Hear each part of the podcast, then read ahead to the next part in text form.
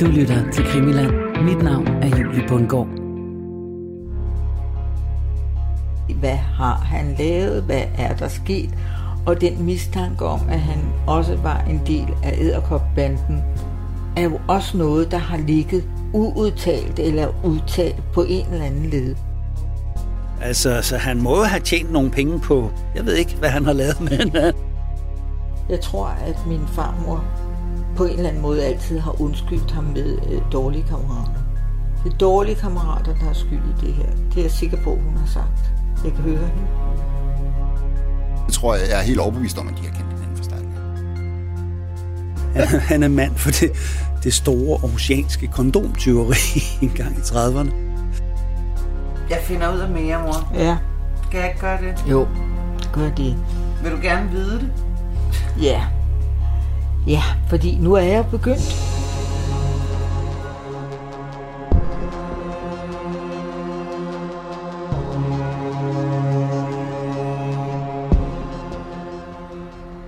En mand slender rundt omkring i kvarteret ved Gammel Kongevej i København en forårsdag i slutningen af 40'erne. Han stopper foran en beværtning og kigger hurtigt og afsøgende ind af vinduet. På få sekunder scanner han lokalet og de mennesker, der sidder derinde, og hans blik falder ved en forholdsvis lille mand ved baren. Den lille mands tøj er nydeligt, dog en anelse slidt, men det er tydeligt, at det er hans pæneste sæt. Manden uden for værtshuset nikker tilfreds. Han ruder rundt i sin lomme og finder et armbåndsur frem. Det ser umiddelbart dyrt ud, men han ved godt selv, at det er noget billig bras. Han tager det på og spænder det fast om håndledet. I den anden lomme har han en lommelærke med lidt snaps, som han tager en lille slurk af og gurler rundt i munden, mens han stænker et par dråber ud over sit tøj, inden han spytter snapsen ud igen.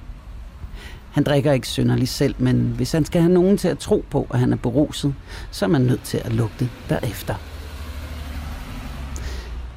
Han går hen mod døren til værtshuset, og for hvert skridt bliver hans bevægelser mere karikeret og svejende. Hvis man ikke vidste bedre, ville man tro, at han var plakatfuld. Indenfor i værtshusets dunkle lys, der er det som om hans bevægelser bliver endnu mere ude af balance, mens han med stort besvær finder vej frem til baren og sætter sig ved siden af den lille mand i det slitte, men pæne tøj. Og så begynder han at småhulke. Den lille mand kigger forundret på ham. Hvad er der med dig? spørger han den grædende mand og afslører en let østjysk accent. Bingo, tænker den småhultende mand, og så ruller han sig ellers ud. Åh, oh, det er så forfærdeligt. Jeg er kommet til at gå i byen og bruge hele min ugeløn. De ved, hvordan det er. Man har brug for at komme lidt væk hjemmefra, og nu er jeg kommet til at drikke det hele op, og nu tør jeg ikke komme hjem til min kone. Hun bliver så vred, og hun er så frygtelig skrab. Den lille mand i det slitte, men pæne tøj nikker forstående. Han kender alt til at slippe væk hjemmefra. Væk fra en sur kone. Han nyder netop selv et par dage i hovedstaden, og jo, han kender også godt til det der med at komme til at bruge for mange penge. Det er der i hvert fald sket en gang eller to, og han kender helt sikkert til den skideball, der venter hjemme hos konen, når det sker. Ah, så slemt kan det vel ikke være, forsøger han at trøste den grædende mand. Jo, det, det er meget slemt. De forstår ikke, hvor vred hun bliver. Hun slår mig også, hulker den grædende mand, og et kort øjeblik er han bange for, at han har overspillet. Tilsat for meget Jeppe på bjerget, men ud af øjenkrogen kan han se, at der er ved at være bid. Kan de ikke hjælpe mig? spørger den grædende mand og kigger på den lille mand med store våde øjne, mens han løfter op i ærmet på sin frakke for at fremvise et flot guldfarvet ur. Jeg har det her guldur. Det er et arvestykke. Svejsisk urimport, det er meget dyrt. Mås- måske kunne de købe det af mig, og så kan jeg komme hjem med lidt penge. De må hjælpe mig, ved de ikke nok? Den lille mand kigger på uret. Han har ondt af den store grædende stakkel med den voldelige kone, og jo, den lille mand har da ganske vist en del penge i lommen. Hans forretninger i hovedstaden er gået godt, og måske skulle han forkæle sig selv med et nyt ur, og hvorfor ikke? Så kunne han jo samtidig hjælpe den sølvstakkel. Jeg køber det, siger han og klasker en 100 kroner i disken. Åh, de er i sandhed en reddende engel, begynder den grædende mand og forsøger noget kluntet at omfavne den lille mand. Ja, så tak, det er godt. Bare giv mig uret og stik sig hjem, siger den lille mand og sætter samtidig det nyerhvervede guldur på armen. Tak, tak, mange tak, siger den nu ikke helt så grædende mand, der langsomt bakker væk fra bardisken. Da han kan se, at den lille mand er dybt optaget af sit nye ur, vender han lynhurtigt rundt på hælen, og uden den mindste fuldemandsvejen forsvinder han ud af døren. Ude på gaden kan han mærke den knitrende sædel i lommen. Sådan et fjols, tænker han, og finder et nyt ur frem og sætter kurs mod den næste beværtning.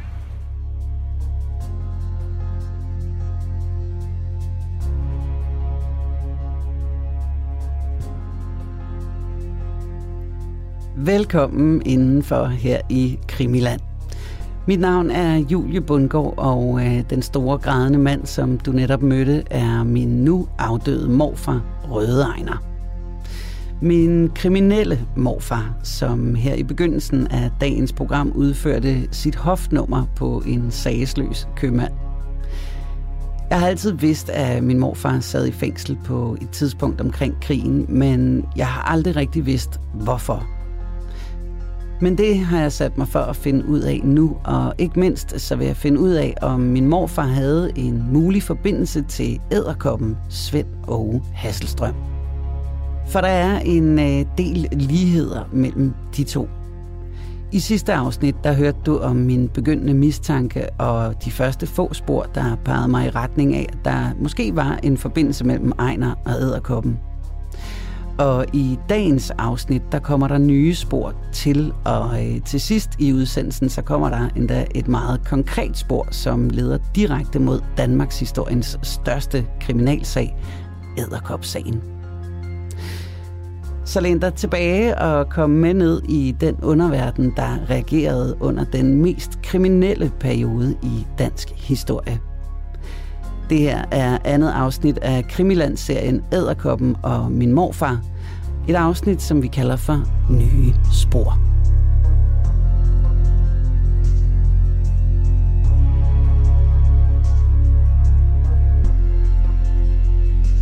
Det har aldrig været nogen hemmelighed i min familie, at min morfar sad i fængsel omkring krigen. Faktisk så har det nærmest været noget, der sådan blev joket lidt med. Og øh, fortællingerne om, hvordan Røde Ejner hostlede sådan stakkels mennesker til at købe et øh, guldur ved at spille fuld, eller hvordan han øh, sådan lavede et hurtigt vekselsvindelnummer med udenlandsk valuta, når han øh, solgte finske mark til en værdi af tyske, som øh, forklaringen lød det er øh, også noget, der ligesom bare er blevet grinet væk i øh, min familie. Men i sidste afsnit, der kunne du høre, hvordan min mistanke om, at Ejner måske lavede lidt mere end det, den blev vagt, da jeg en aften sad og så DR-dramaserien Æderkop. Røde, falske penge, våbensmugleri. Derfor ansøgte jeg Rigsarkivet om noget information om min morfar, og jeg fik hans generaliekort fra staden Københavns fængsler retur. Og da jeg kiggede på det sammen med min mor, så blev det hurtigt meget tydeligt, at Ejners kriminelle aktiviteter har været lidt mere omfangsrige end et øh, svindelnummer med et guldur eller nogle finske mark. Egentlig er jeg sådan lidt, lidt rystet over, at det har været så meget hvad har han lavet, hvad er der sket, og den mistanke om, at han også var en del af æderkopbanden, er jo også noget, der har ligget uudtalt eller udtalt på en eller anden led. Ejners øh, generalieblad afslører adskillige domme og afsoninger både før og efter krigen, og dem skal jeg nok vende tilbage til. Men øh, for at blive lidt klogere på hele perioden og den øh, kriminelle verden på det her tidspunkt, så har jeg allieret mig med journalist og forfatter Lars Rex, som har skrevet bogen Æderkoppen. Og så får jeg samtidig god hjælp af forsker og forfatter Christian Holtet, som har skrevet bogen Dobbeltmordet i Køgebugt. Begge bøger, jeg øh, varmt kan anbefale. Noget af det, der fodrede min mistanke om, at der måske kunne være en forbindelse mellem Ejner og æderkoppen Svend Åge Hasselstrøm, var, at øh, der er en del lighedspunkter mellem de to. De er født samme år, de er begge af svensk afstamning, og så vokser de op øh, på Christianshavn sådan en 700-800 meter fra hinanden. Så jeg spørger Christian og Lars, hvad de umiddelbart tænker om de ligheder i forhold til, hvad de ved om perioden. Det vil, det vil være meget tænkeligt, at de har gået i skole sammen måske. Det vil være meget tænkeligt, at de har færdes i de samme kredse. Hvis de aldersmæssigt øh, er lige gamle, så det er jo klart, så, så har, har man måske også gået i de samme kredse, de samme skole, og, øh, og haft øh, en eller anden connection der. Øh, og hvis man så samtidig bo, øh, øh møder, eller du ved, bor tæt på hinanden, så møder man jo også hinanden på gaden. Altså dengang foregik livet jo ude på gaden, der sad jo ikke, man jo sad ikke og spillede Fortnite og sådan noget, når man var barn. Vel? Altså man, øh, der var man ude og, øh, og lave ballade og lege, og rundt i baggårdene på, på Christianshavn, og... Øh, og du ved, øh, rundt og masser af værtshuse og sådan noget der, og hosle med nogle, øh, nogle fulde folk, og, og sådan nogle ting der, det gjorde man jo som barn og ung, øh, hvis man var en del af det der miljø. Så jeg tror bare, man fik det ind mm. med blodet i en meget, øh, meget tidlig alder, øh, og hvis man havde anlæg til ligesom at, at rykke øh, på den kriminelle løbebane, så, så lærte man hurtigt hinanden at kende. Det, det, det er jo typisk sådan, at så er der nogen, som er lærlinger, de er et sted og har deres, de er medlemmer måske DSU eller sådan noget, og så færdes de i mm. klublokalerne der, eller, og så er der andre, som er med i en bande, måske samles de omkring et, et særligt værtshus eller så videre. Det er meget tænkeligt, at, at de har været færdes i det samme kriminelle miljø, eller halvkriminelle miljø, kan man kalde det, øh, hvor man sådan giver hinanden fiduser og fortæller om, hvordan man gør ting og sager. Det, det er helt sikkert. Det er jo ikke sådan, at man bare lige finder på. Det er jo noget, man mm. får at vide af andre, om så skal du gøre sådan, og så skal du passe på det og passe på det og så videre. Præcis. Og så lærer man sig selvfølgelig af sine erfaringer. Man går under fejl og så videre, så lærer man, møder man nogen i fængslet, der giver en lidt, så man bliver endnu bedre, ikke? At uddanner sig på den måde, kan man sige. Det kan jo også sagtens være, at de allerede har lavet noget sammen på et øh, tidligt tidspunkt. Det er jeg ikke vidne om, men, men jeg kunne sagtens forestille mig, at man typisk slå sig sammen med øh, en eller to personer, hvis man vil lave et eller andet. Øh, om det så var at stjæle nogle penge, eller stjæle noget øh, varelager fra et eller andet sted, så, øh, så var man øh, typisk nogle øh, stykker om det. Jeg tror helt sikkert, at de har kendt hinanden fra starten af. Helt fra barns ben af måske. Hvis de har nogle af de samme aner, de har boet tæt på hinanden, øh, Øh, de har øh, mødtes hinanden, med hinanden på gaden. Øh, der var en, der havde et øh, lidt vildt øh, blik i øjnene. Der er nogen, der er ude på bladet og nogle ting. De elementer søger jo hinanden, det er klart. Øh, så, så finder man sammen øh, på en eller anden måde. Så, så det tror jeg, jeg er helt overbevist om, at de har kendt hinanden fra starten af. Både Christian og Lars mener altså, at der er en ret stor sandsynlighed for, at Ejner og Svend Åge Hasselstrøm har bevæget sig i de samme kredse, allerede som ganske små og unge drenge. Men øh, der er også en mulighed for, at de er rendt på hinanden lidt senere, sådan omkring slutningen af krigen. For jeg har øh, via nogle kirkebøger fundet ud af, at Ejner og min mormor boede i Dronningegården fra 1944 til 1945. En øh, beboelsesejendom, der omkranser krydset mellem Adelgade og Dronningens Tværgade. Og altså også en ejendom, som ud over min morfar og mormor også husede Svend Åge Hasselstrøm og en hel del af hans omgangskreds. Det bliver øh, opført i øh, perioden fra 1943 og frem til 1958, det, det sker efter, at borgerrepræsentationen i København har vedtaget en saneringsplan i 1942 for Adelgade og Borgergade kvarteret. Og det er et samling bygninger, som mange af dem er et par hundrede år gamle. Slumkvarter, forfærdeligt slumkvarter, meget forfaldent, usunde, fugtige boliger. Øhm, altså de laveste lag af samfundet bor der. Og, og det, det, er, det er noget forfærdeligt roeri, og, og sygdomme florerer osv. Børnedødeligheden er rekordhøj sammenlignet med resten af landet. Så man beslutter altså, den socialdemokratiske flertal, de beslutter altså, nu vil de sanere det her, og de laver så en saneringsplan. Øhm, Og så, skal, så er der altså ligesom meningen, at der skal nogle nye, moderne boliger op, som så arbejderne kan bo i. Øh, og det bliver så den senere så berømte arkitekt Kai Fisker, som kommer til at tegne det. Han har også tegnet en meget stor bebyggelse, som ligger langs søerne, Vestersøhus.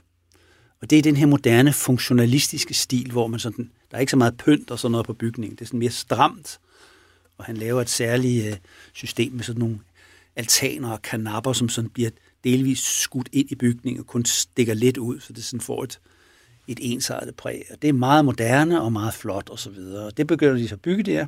Og den første etape, den hedder Dronninggården, øhm, og ligger der på hjørnet af Dronnings Tværgade. Øhm, og det, det bliver altså hot hot med det samme. det her, det her, det er altså byens bedre stillede del af befolkningen, der flytter ind der. Jeg, jeg ved ikke helt, ikke så meget arbejder. Der er, jeg har prøvet at sidde og kigge på Kraks kort der fra, ved du, Kraks øh, vejviser der fra 1900, fra 1943 derfrem, ikke? Og, og der er faktisk ikke en ærlig arbejder, der bor der. Altså, jeg Svend over Hasselstrøm bor der. og, og, og, og, og, Ejner, og de egne ja. bor der, og, sådan noget, men, og der bor også nogle andre gangster. Men ellers, når man kigger ned, jamen, altså, så er det jo skuespillere, redaktører, læger, direktører, ingeniører, fabrikanter. Øhm, altså i den bygning, hvor Hasselstrøm bor, når han bor nummer 23, der bor der en kunstmaler, en direktør, en tandlæge, en grosser, en parfumehandler, en greve sågar. Hold nu fast. og den, den på det tidspunkt meget kendte skuespiller Berit Erbe og sågar en enkegreve indbord. Altså det er, det er jo altså slet det er bedre ikke, det er slet det ikke, der. det er ikke engang faglærte der arbejder. Altså, det er kun dem, der virkelig har råd til det. Og sådan er det, når man tager alle numrene igennem.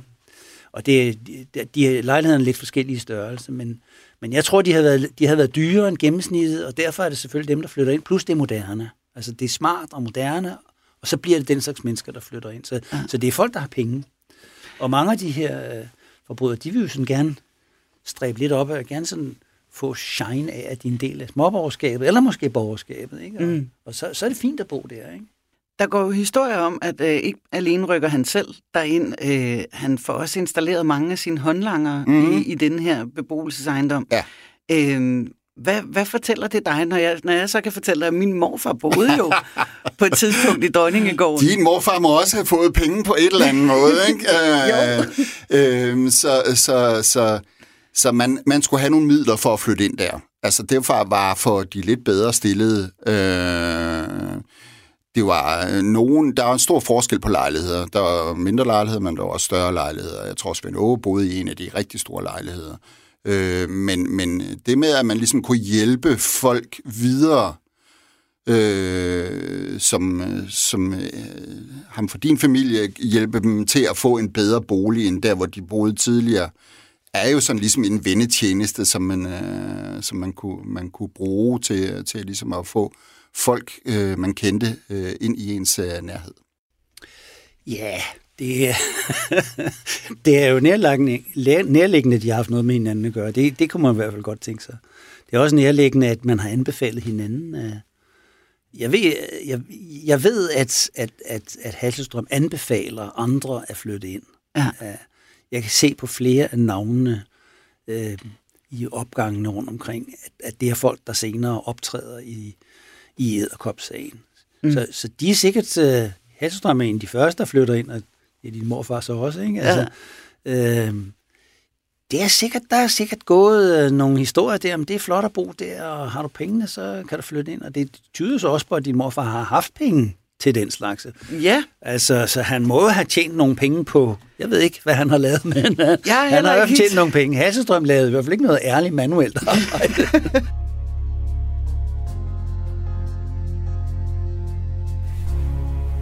Nu har jeg øh, fundet hans øh, generalieblad, som det hedder, og Ja. straffeattest frem. Vi er tilbage hos min mor, hvor vi kigger lidt videre i Ejners generaliekort. I sidste afsnit kunne vi konstatere, at øh, Ejner har et par domme inden krigen for henholdsvis tyveri og overtrædelse af 12-loven.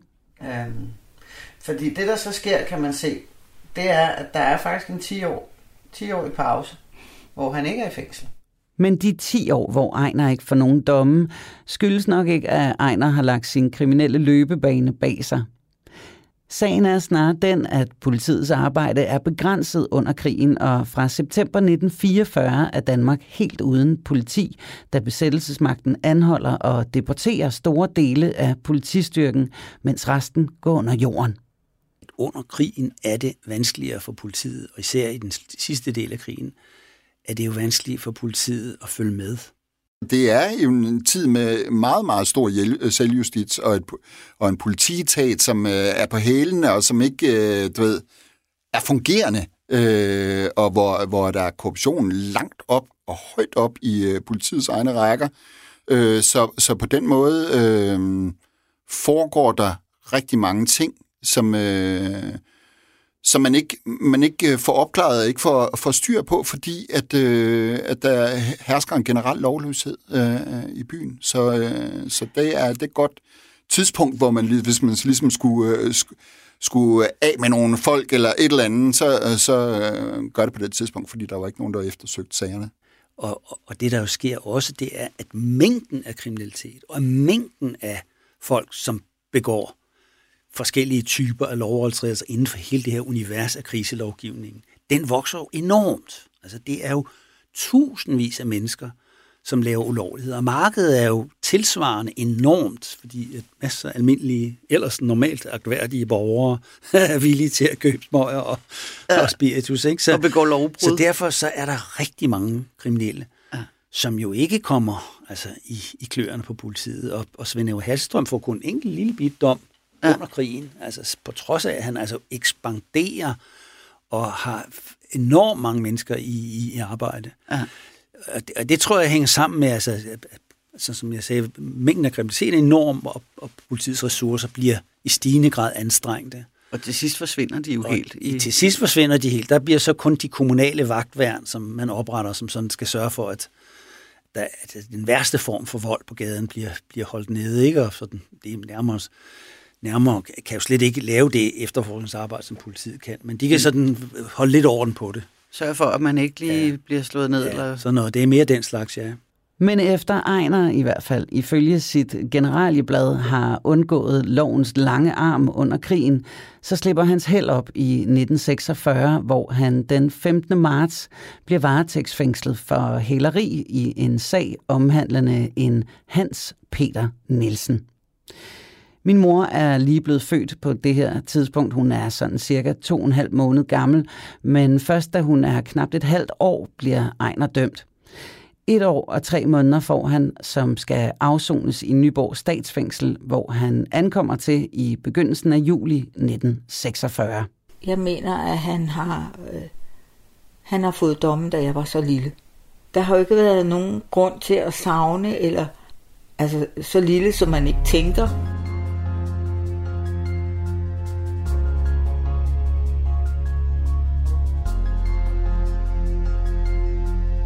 Det siger sig selv, at min mor ikke kan huske noget fra denne her første dom, som Ejner får kort efter hun er blevet født. Men mens min mor og jeg sidder og snakker om Ejner og det vi kan udlede af hans kriminelle liv fra Generalibladet, så begynder der at dukke flere minder op hos min mor.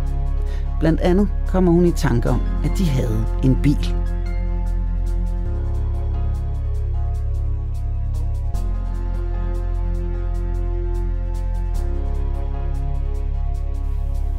Jeg kan huske, der var rødt læderindtræk i den her bil, og der var sådan en øh, midterting, man kunne sætte ned, sådan så at man havde hver sin plads. Ja, den holdt nede i Egelsgade på for, ved fortruskanten, og jeg fik lov til at gå ned i den og sidde og lege inde i bilen. Og hvor længe vi havde den, det ved jeg ikke. Det har sikkert ikke været ret længe. Jeg kan huske, at, øh, at der kom en skolekammerat fra gården forbi, og jeg vinkede til hende. Lidt stolt måske. Var der andre i jeres kvarter, der hed bil? Nej. Så det var slet ikke noget normalt? Det var ikke normalt i hvert fald tror jeg ikke. Jeg ved det ikke. Jeg synes ikke, der holdt så mange, altså, kan man sige, biler nede på gaden. Altså, der, se- jeg ser kun den for mig. Den sorte bil. Fik lov til at sætte mig ned i bilen og spille, spille, spille lidt pralende, hvad jeg synes. Bilen her kan faktisk være endnu et spor, for det var ikke mange forundt at have bil på det her tidspunkt. Det var faktisk drønbesværligt bare at skaffe tilladelserne til at få en bil. Med mindre at man altså var gode venner med en automobilforhandler, som for eksempel Svend Åge Hasselstrøm. Altså det der med at have bil, det er, det er jo i dag det er jo en helt almindelig ting. Alle mennesker næsten har råd til en bil. Øh, og relativt set, at bilerne har, de har aldrig været billigere. Hvis vi går tilbage i tiden, så var det at have bil, og i hvert fald indtil til 60'erne, noget usædvanligt. Og, og ordentligt dyrt. Både at anskaffe, og, men også sandelig også at få den repareret og, og, og få benzin og olie osv. Det, altså, de havde jo faktisk øh, gode connections øh, ind til, til bil, øh, hvad kan man sige, forhandler miljøet, brugte biler osv. Øh, mange af de her mennesker, som var involveret i Edderkop-sagen. Altså, jeg synes jo altid, at min far havde mange penge.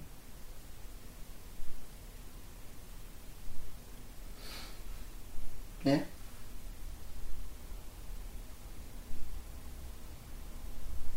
Jeg kan huske, at han havde sådan en stor tegnebog.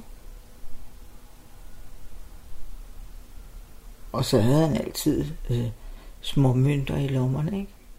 Så der har altså skulle nogle penge ind i den her familie. Mm. og det er ikke en almindelig arbejdsmandsløn, der kan, der kan sørge for, at man har bil. Altså det, der, der skal lidt ekstra til. Det, det, var, det var ikke særlig sædvanligt, før vi kommer op i 60'erne, at arbejderfamilier havde bil. Ja. Så, så hvis han, de har haft råd til at have bil, så er det fordi, der har været nogle, nogle gode indtægter, må Ja. ja. man sige. Øh, det er rimelig unikt, at man har en bil på det tidspunkt. Der, der er man kommet til penge på en eller anden måde. Eller den har indgået i en eller anden form for øh, forhandel med, med nogle varer, og så har man sagt, okay, jamen, så kan du lige få en bil med i købet. Altså, der, der fandtes øh, et stort, øh, sort, mørkt marked øh, med, med biler på, på det tidspunkt, som, øh, som dem, der havde penge, kunne få fingre i. Og han gik i skræddersyet tøj. Det har jo heller ikke været billigt. Det har ikke været billigt, nej. Og vores møbler var meget Johannes Linde gamle kongevej-agtige. Det var det. Altså, der er jo nogle ting, som er Ja. lidt svære at få til at stemme overens. Ja, Blandt andet det her med den her bil.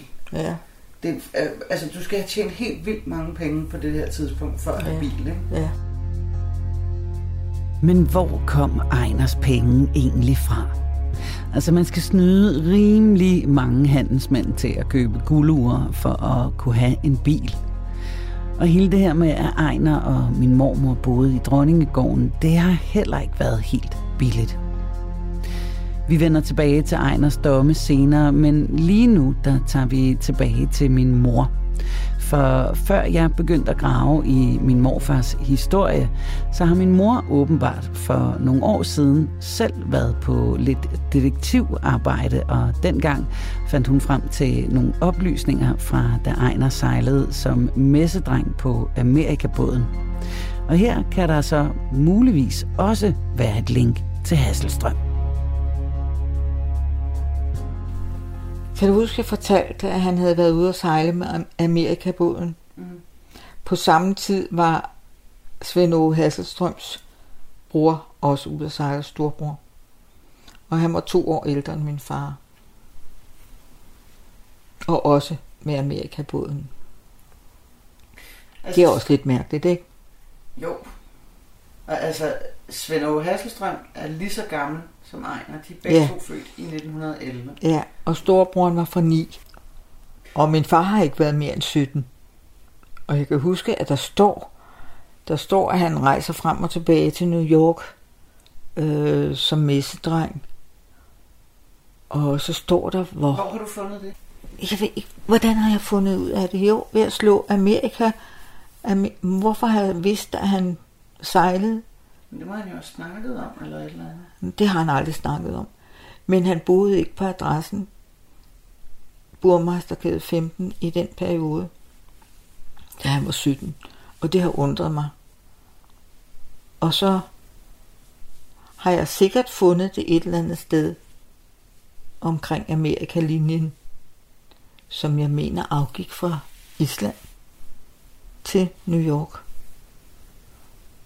Og så kan man gå ind og se øh, bemandingslisten. Og der finder jeg ham så. Og hvis han er så 17 år, så er det nok noget med 28, ikke? 1928. Og jeg kan så følge, at han i hele det år er frem og tilbage syv gange. Hvor finder du så ud af det med Svend Aage Hasselstrøms storebror? Det har jeg set. Hvis du går ind og googler Svend Åge Hasselstrøms familie, så får du hele familien. Og den ældste hedder, tror jeg, så vidt jeg husker, Christian Rikard et eller andet. Øhm, og der står om ham, der står, de er jo alle sammen mere eller mindre kriminelle, hele den her familie. Og der står, at han rejser øh, med Amerikamoden som 19-årig. Tror du, de har kendt hinanden? Ja, det er jeg helt sikker på. Ja.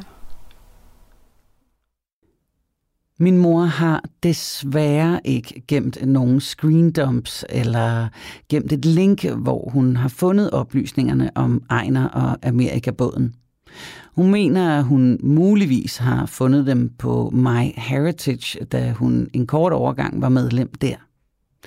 Jeg vil gerne prøve at finde frem til de her bemandingslister og finde Ejners tur frem og tilbage over Atlanten flere gange, og så se, om man eventuelt kan finde Christian Hasselstrøm på nogle af de lister. Der er lige endnu en ting, jeg kan skrive på listen til Rigsarkivet.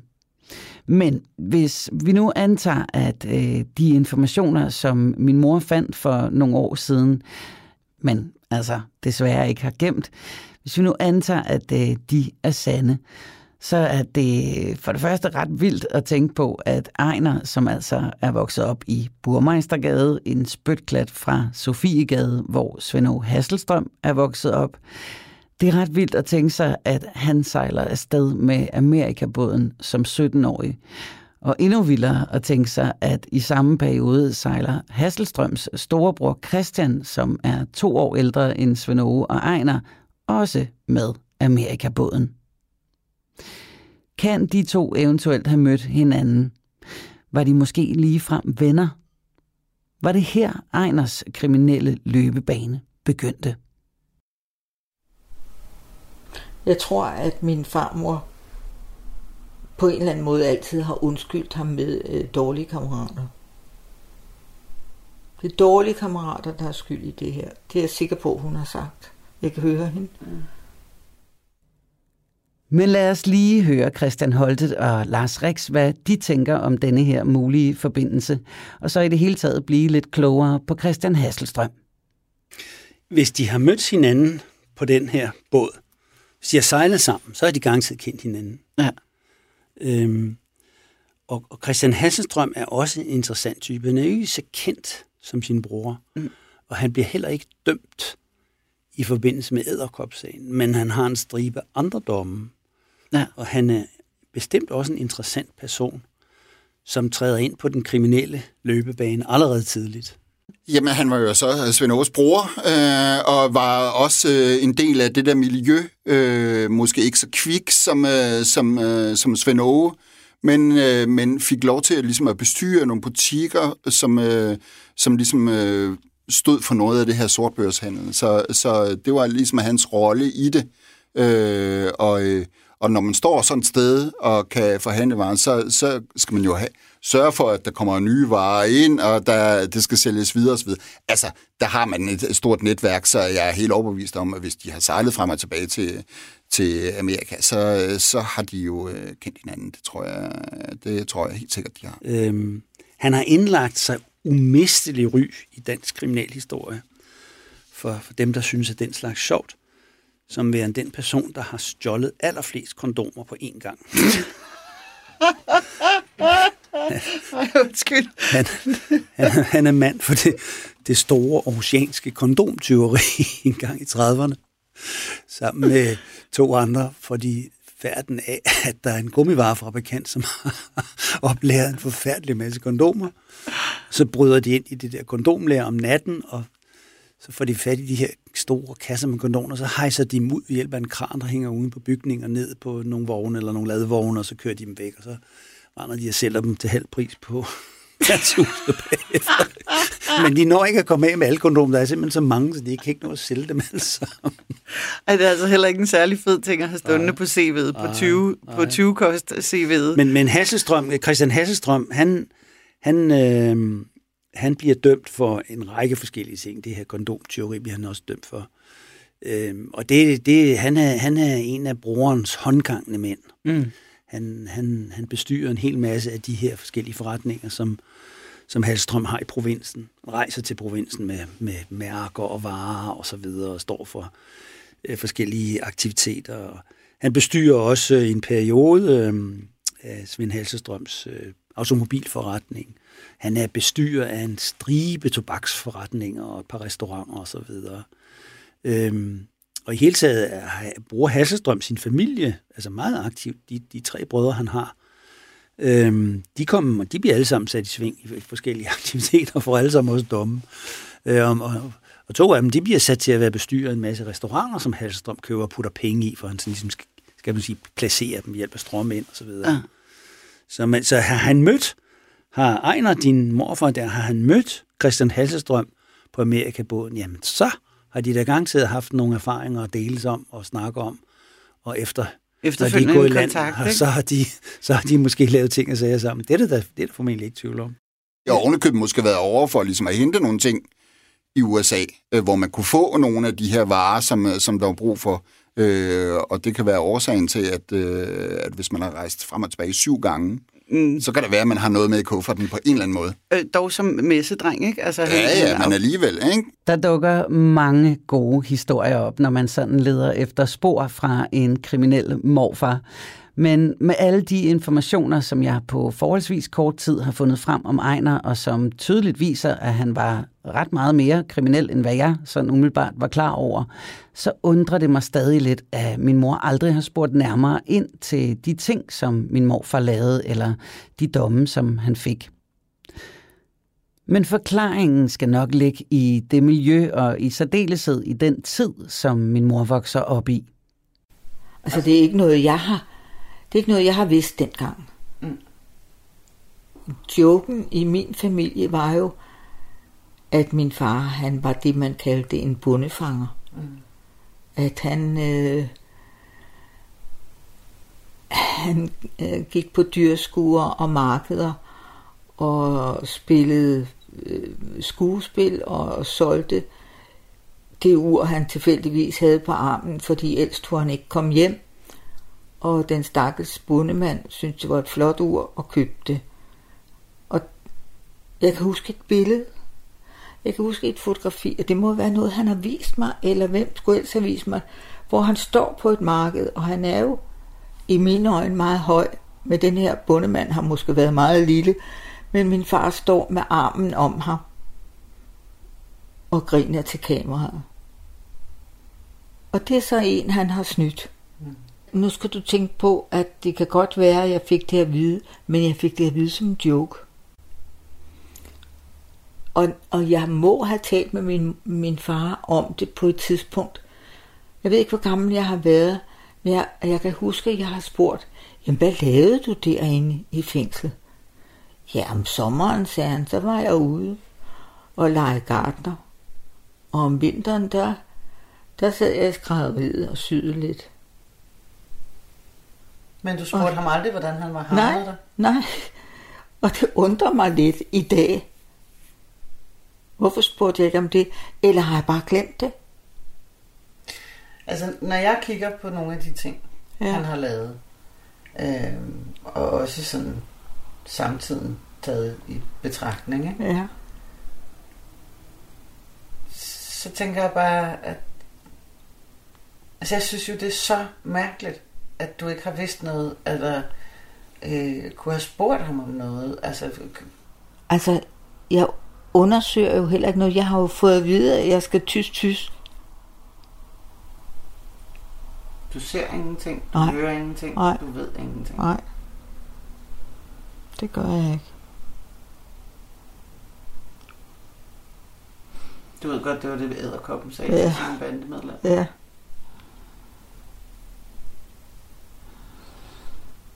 Det må være muligt at kunne finde ud af. Og ved du hvad, altså, nu har vi jo siddet og snakket lidt om det her, så tænker jeg, at han har jo spillet komedie hele tiden. Han har nok også- undgået nogle domme. Han har nok også undgået at blive dømt i æderkopsagen.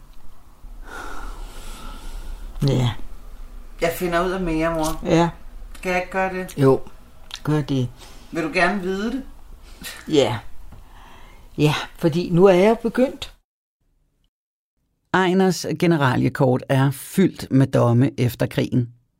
Som nævnt bliver han dømt i 1946 for hæleri, hvor han får et år og tre måneder, som han altså afsoner i Nyborg statsfængsel. Han når knap nok at komme ud igen, før han bliver anholdt i 1947 for bedrageri i en sag, som han får halvandet år for, og selvom han anker dommen, så stadfæster Østerlandsret dommen, og i marts 1948 bliver han sendt til afsoning i Vridsløse Lille statsfængsel. I 1949 er den så gal igen, hvor han bliver anholdt for meddelagtighed i en sag, som vi faktisk dykker ned i næste gang.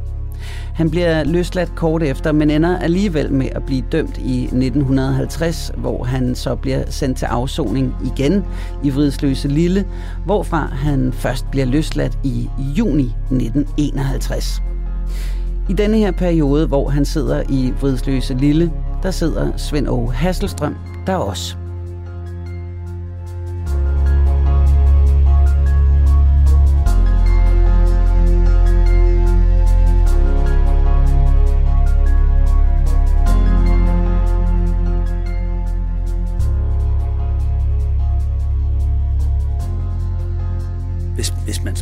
Spørger kriminelle sådan i et ærligt øjeblik, så vil de jo næsten altid sige, at det er kun en brøkdel, det de har lavet, som politiet får dem dømt for.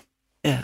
Og hvis man, når man ser politisager, jeg har set rigtig mange politisager, øh, retsdokumenter for kriminelle, der er jo tit, eller, eller som oftest, er der en række forhold, som politiet mistænker de her folk, hvor man ikke har tilstrækkelige beviser, der mangler vidneudsagn osv., som jo er det, som de også har lavet, men Mm. som man ikke kan dømme dem for. Ja. Og som man jo altså, kalder det der, som man kalder det mørketal, altså den kriminalitet, der ikke bliver opdaget. Og, og det, er jo et, det er jo et stort område her, især under 2. verdenskrig og lige efter. Ikke? Så jeg tror da sagtens, at man kan forestille sig, at Ejner, han har, han har faldet ind under den kategori der. Han, har har lavet sikkert lavet ting og sager i den under krigen der. Givet de gunstige betingelser Ja, præcis. inden for den branche, så ville det være mærkeligt andet, ja.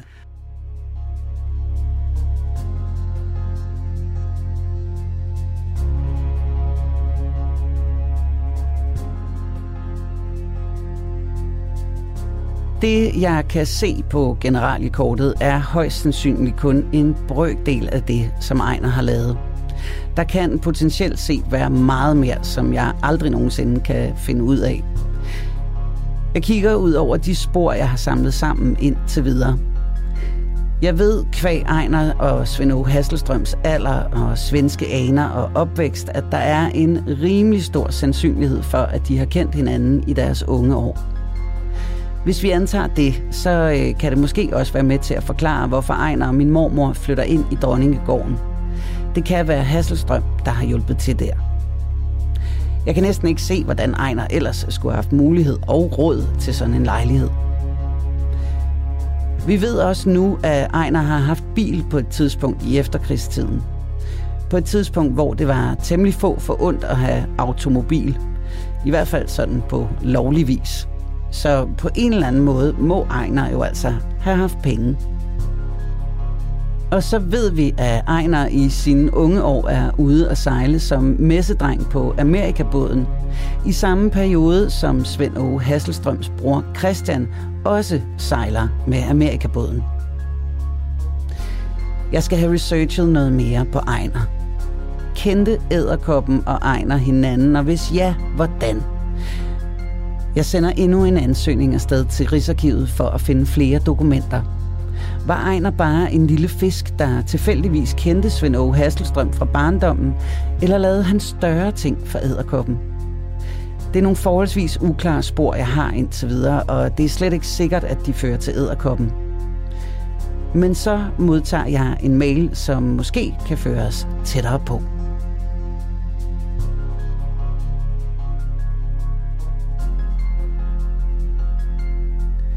Sidder lige inde på øh, kontoret, fordi at øh, der er kommet en mail fra Peter Birkelund på Rigsarkivet. Og øh, der står noget ret interessant i, i den mail, så jeg prøver lige at ringe til min mor. Øh, for jeg skal lige høre hende om det her.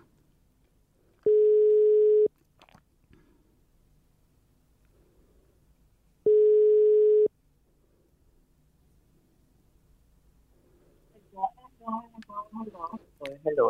Halløj. Hej mor. Hej, skat. Hej, mor. Øhm, jeg ringer lige, fordi at øh, jeg har fået en mail fra Peter Birkelund på Rigsarkivet. Øh, Okay. Efter vi har fået det der generalieblad der, ikke, så skriver han, øh, at han har konstateret, at en af afsoningerne knytter sig til æderkopsagen. Det er en meget stor sag på 87 pakker, hvorfor det kan være vanskeligt at lokalisere omtalen af Ejner Høskulsson. Ja. Ja. Øhm, det står der simpelthen. Altså en af afsoningerne knytter sig til æderkopsagen, og så skriver han videre, han skriver sådan noget med, at vi kan bestille en arkivundersøgelse, og hvis vi bestiller en undersøgelse, så skal vi oplyse, at dokumenterne findes på nummer H3829. Det vil sige, at at de, at de findes der. Jamen, jeg ved det ikke. Altså, der står bare, at øh, det knytter sig til den der æderkopsagen, men den er jo kæmpestor. Altså 87 ja. pakker, skriver han, ikke? Øhm, ja. Og hvis vi så Det- det- bestiller sådan en undersøgelse, så skal vi oplyse ja. det der nummer H3829. Ja.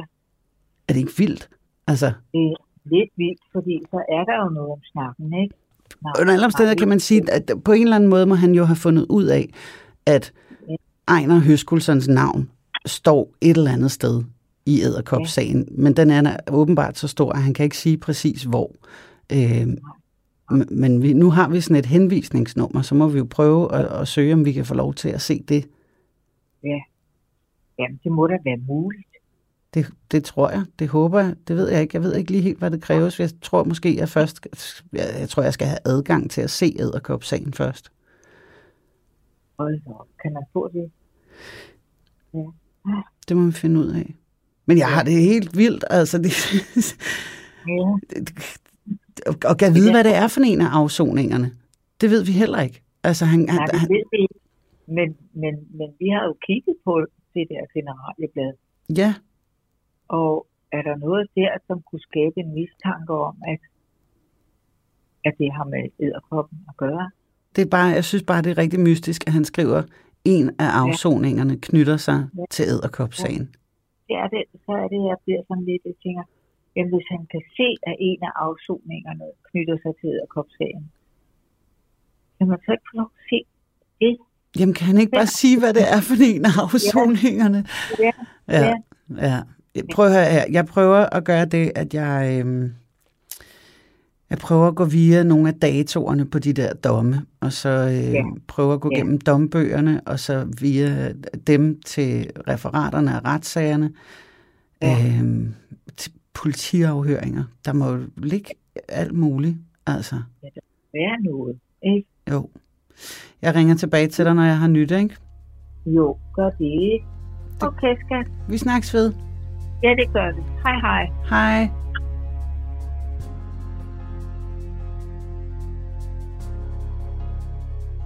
Men til at begynde med spørger jeg Lars og Christian, som har haft fingrene nede i de her mange kasser, som æderkopsagen fylder. Jeg spørger dem, om de måske ved, hvad H3829 kunne være for en sag. Det er den sektion af æderkopssagen, som har fået bogstavet H. Jeg tror egentlig, det står for henlagte sager. Altså, eller henlagte oplysninger, eller, eller oplysninger, som ikke indgår i det materiale, der skal føre til en direkte domsfældelse. Det, det er jo typisk, at politiet laver en masse undersøgelser, som ikke rigtig fører til noget. Man mistænker nogen, de er ikke rigtig relevante, og så, så, ah, så destruerer man ikke arkivmaterialet. Så lægger man det hen, giver det et nummer. Det kan være, der kommer nogle henvendelser fra nogen, der kommer tit altså breve ind, og det er ham, der har gjort det, det er ham, der har gjort det, så undersøger man det, og så viser det sig, at der er ikke rigtig noget i det, og så får mm. det et nummer at blive lagt hen i, i H-mappen, og i Æderkop-sagen, der er der over 1000, tu, i hvert fald 1000 H-numre, som alle sammen er mapper, øh, hvor der ligger hver sin altså afgrænsede type oplysning. Øh, og og det, det er jo ikke, fordi det ikke er interessant for eftertiden. Og det har også været interessant for politiet, fordi noget af det kunne ligesom give dem baggrund for, for andre undersøgelser, som mm. så indgår i en egentlig straffesag mod, mod nogle af de anklagede i Æderkop-sagen der var henlagte sager, som, øh, som øh, politiet øh, i kraft af, at de var så amatøragtige på det tidspunkt, blev nødt til at lægge til side øh, og ikke kunne, øh, kunne efterforske ordentligt. Så det kan sagtens have været en alvorlig sag, øh, tænker jeg. Det er, det er små og store sager, der bliver henlagt. Der bliver henlagt rigtig mange sager på det tidspunkt. Så det, der er tale om her, det er, at i denne her 829, H829, der står der noget om din morfar. Okay. Vi ved ikke, jeg har ikke haft mulighed for at se det endnu, men øhm, der står noget om din morfar, og, og det har, har Peter Birkelund formentlig gjort, fået frem til på den måde, at han har slået op i det store kartotek, der findes, som er tilknyttet æderkopsagen. Æderkopsagen fylder jo 80 tykke kasser, mm. hvor der så kan ligge en masse forskellige mapper inde i. Han har så slået op i det tilhørende kartotek, som også er i øvrigt et par kasser. Og så har han slået op, Ejner Høskulsson, og så har han sagt, oh, der står noget her. Politiet er anført, han er afhørt til H829. Så kan man så gå den vej hen og se i æderkopsagen H829, hvad står der så om det? Og det kan være en side, det kan også være 100 sider. Vi skal finde ud af mere om H3829, men øh, det bliver altså først i nogle af de næste afsnit. I næste uge, der dykker vi ned i en af Ejners afsoninger. Jeg har nemlig været på det kongelige bibliotek og fundet artikler frem om en sag, som Ejner blev dømt i, nemlig dollarsagen.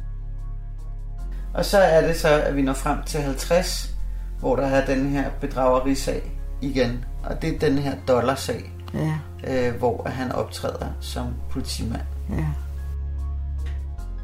En sag, der blandt andet involverer tidligere landsretssagfører Børge Bryl. Børge Bryl er, er tidligere højtstående nazist. Øh, han har været leder af det juridiske råd i, i det danske øh, nazistparti DNSAP. Øh, sammen med sine brødre har han haft meget stor indflydelse på, på lederen Fritz Clausen, og her efter krigen, der får, øh, der får de tre brødre meget hårde fængselsstraffe. Øh, Børge Bryl, han bliver idømt, jeg tror, 8 års fængsel. Og kommer altså ind og sidde der fra 1945 og frem efter. Hvad denne her dollarsag går ud på, det kan du høre mere om næste gang, der er Krimiland. Mit navn er Julie Bundgaard, og jeg er vært på Krimiland. I redaktionen sidder Frederik Holst, og programmet er produceret af Wingman Media for Radio 4.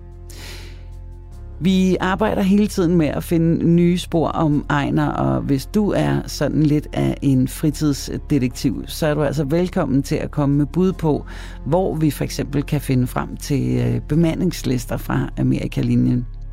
Meld dig ind i Krimilands Facebook-gruppe, hvor der kan deles spor og diskuteres.